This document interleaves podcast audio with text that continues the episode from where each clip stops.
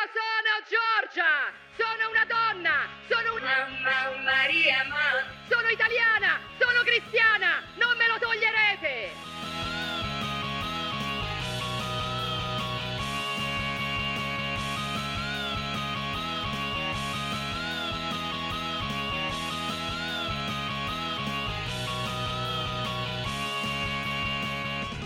Non voglio fare il Paolo Fox con l'oroscopo duemilaventi, però qua azzardo una previsione che credo sia difficilmente fallibile. Penso che Giorgia Meloni diventerà la prima presidente del Consiglio della storia della Repubblica Italiana, perché durante le elezioni per il Presidente della Repubblica è l'unico leader di partito ad essere stato coerente con il mandato dei propri elettori e, aggiungo, rispettoso della Costituzione italiana, che non vieta la rielezione del Presidente della Repubblica, ma lo prevederebbe solo in casi di estrema necessità, tipo lo stato di guerra.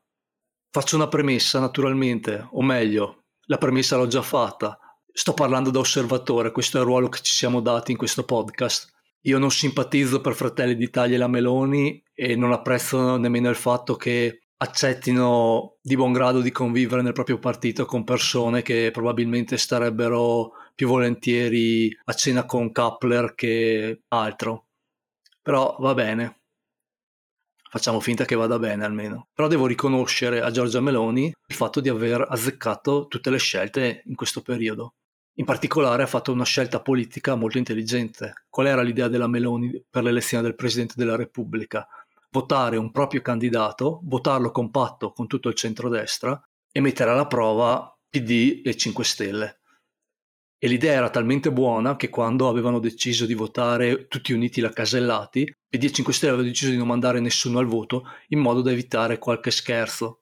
Poi invece lo scherzo se l'è dovuto sorbire la Meloni, che è stata tradita da Forza Italia, che oramai sta virando sempre più velocemente verso Renzi, e da Salvini, che ritenendo di essere diventato un grande statista, ha cominciato un attimino a farla fuori dal vaso, più del solito quantomeno.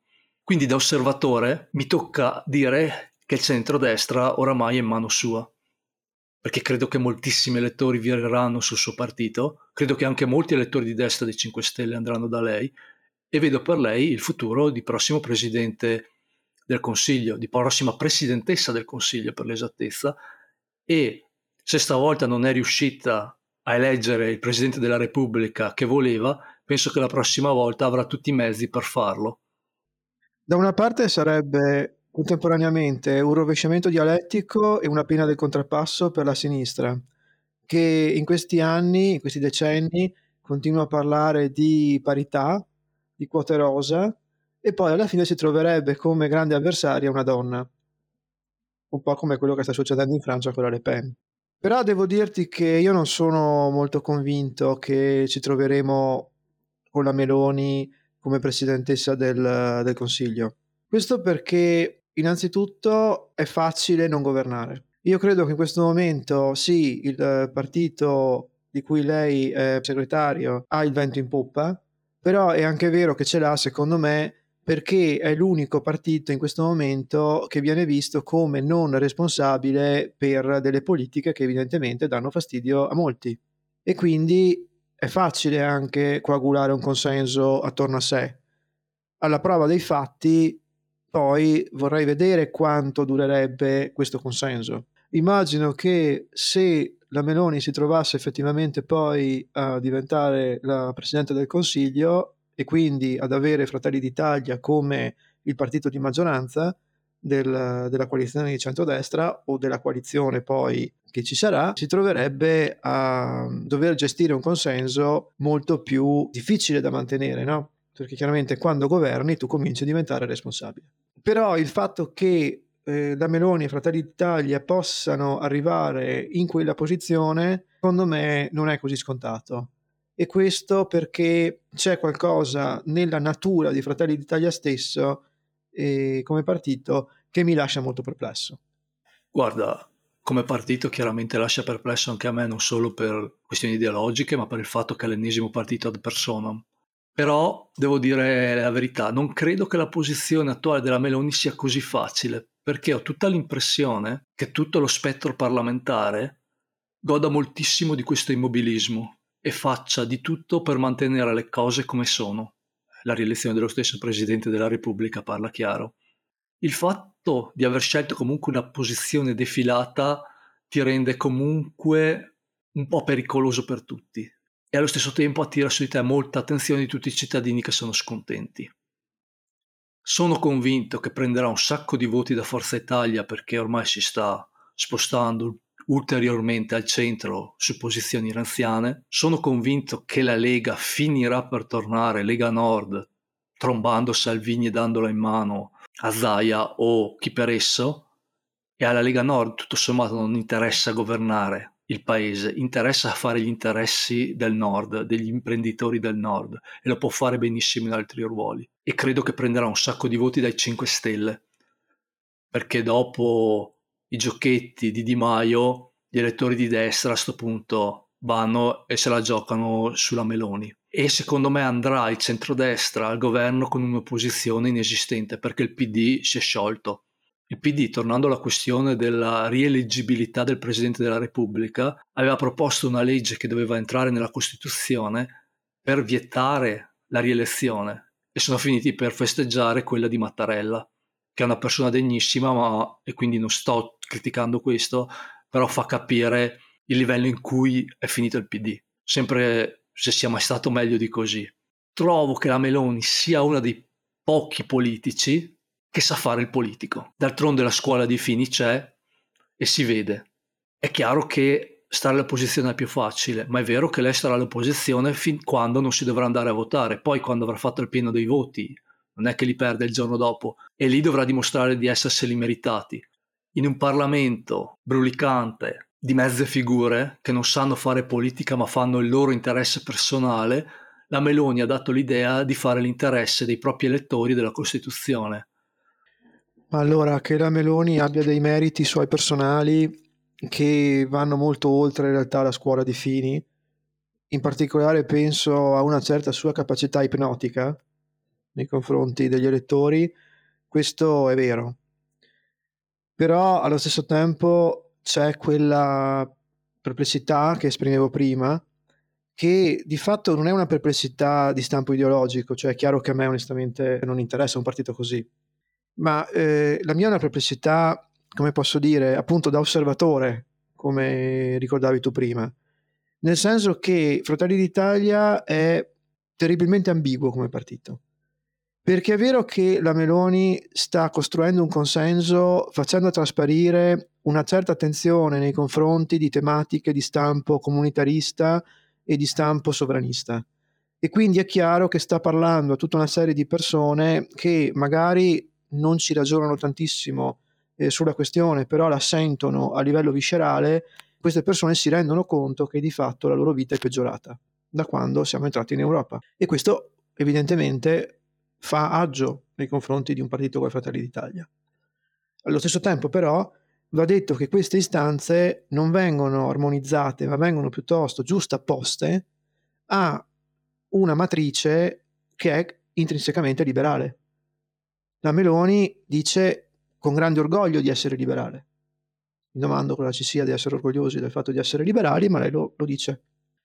E quindi a un certo punto è chiaro che questa cosa è un... uno stiletto affilato da entrambe le parti della lama, perché può aiutarla a sviluppare questo consenso ed arrivare effettivamente a avere a un certo punto al governo del paese, però è anche vero che potrebbe anche essere la causa della rovina del partito stesso, perché la gente potrebbe anche dire no, non mi sta più bene non mi sta più bene una semplice spruzzatina di comunitarismo sopra una pietanza integralmente liberale, voglio il comunitarismo in sé.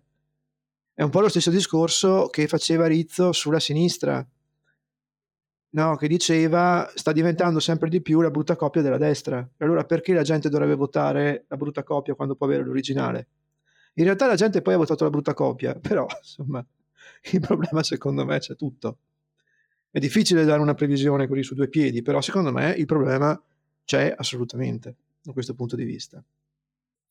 Sì, andando in chiusura, devo dire che chiaramente parte dell'attenzione delle questioni reali che mi fanno pensare più che altro che sarà molto difficile avere un governo dopo le prossime elezioni, a meno che non ci siano dei numeri veramente imbarazzanti per una coalizione, perché vedo molto complesso il fatto che Forza Italia possa stare in coalizione con la Lega e la Meloni, o almeno che possa starci alle proprie condizioni, mentre vedo più probabile una coalizione di centro, naturalmente sto facendo fantapolitica, con Forza Italia, Renzi, Calenda, e qua lo dico e qua lo nego, non mi stupirei un partito ad personam di Luigi Di Maio. La sinistra spianata, Movimento cinque Stelle spianato, penso che salverà qualcosa se Conte decide di restare perché il suo seguito ce l'ha.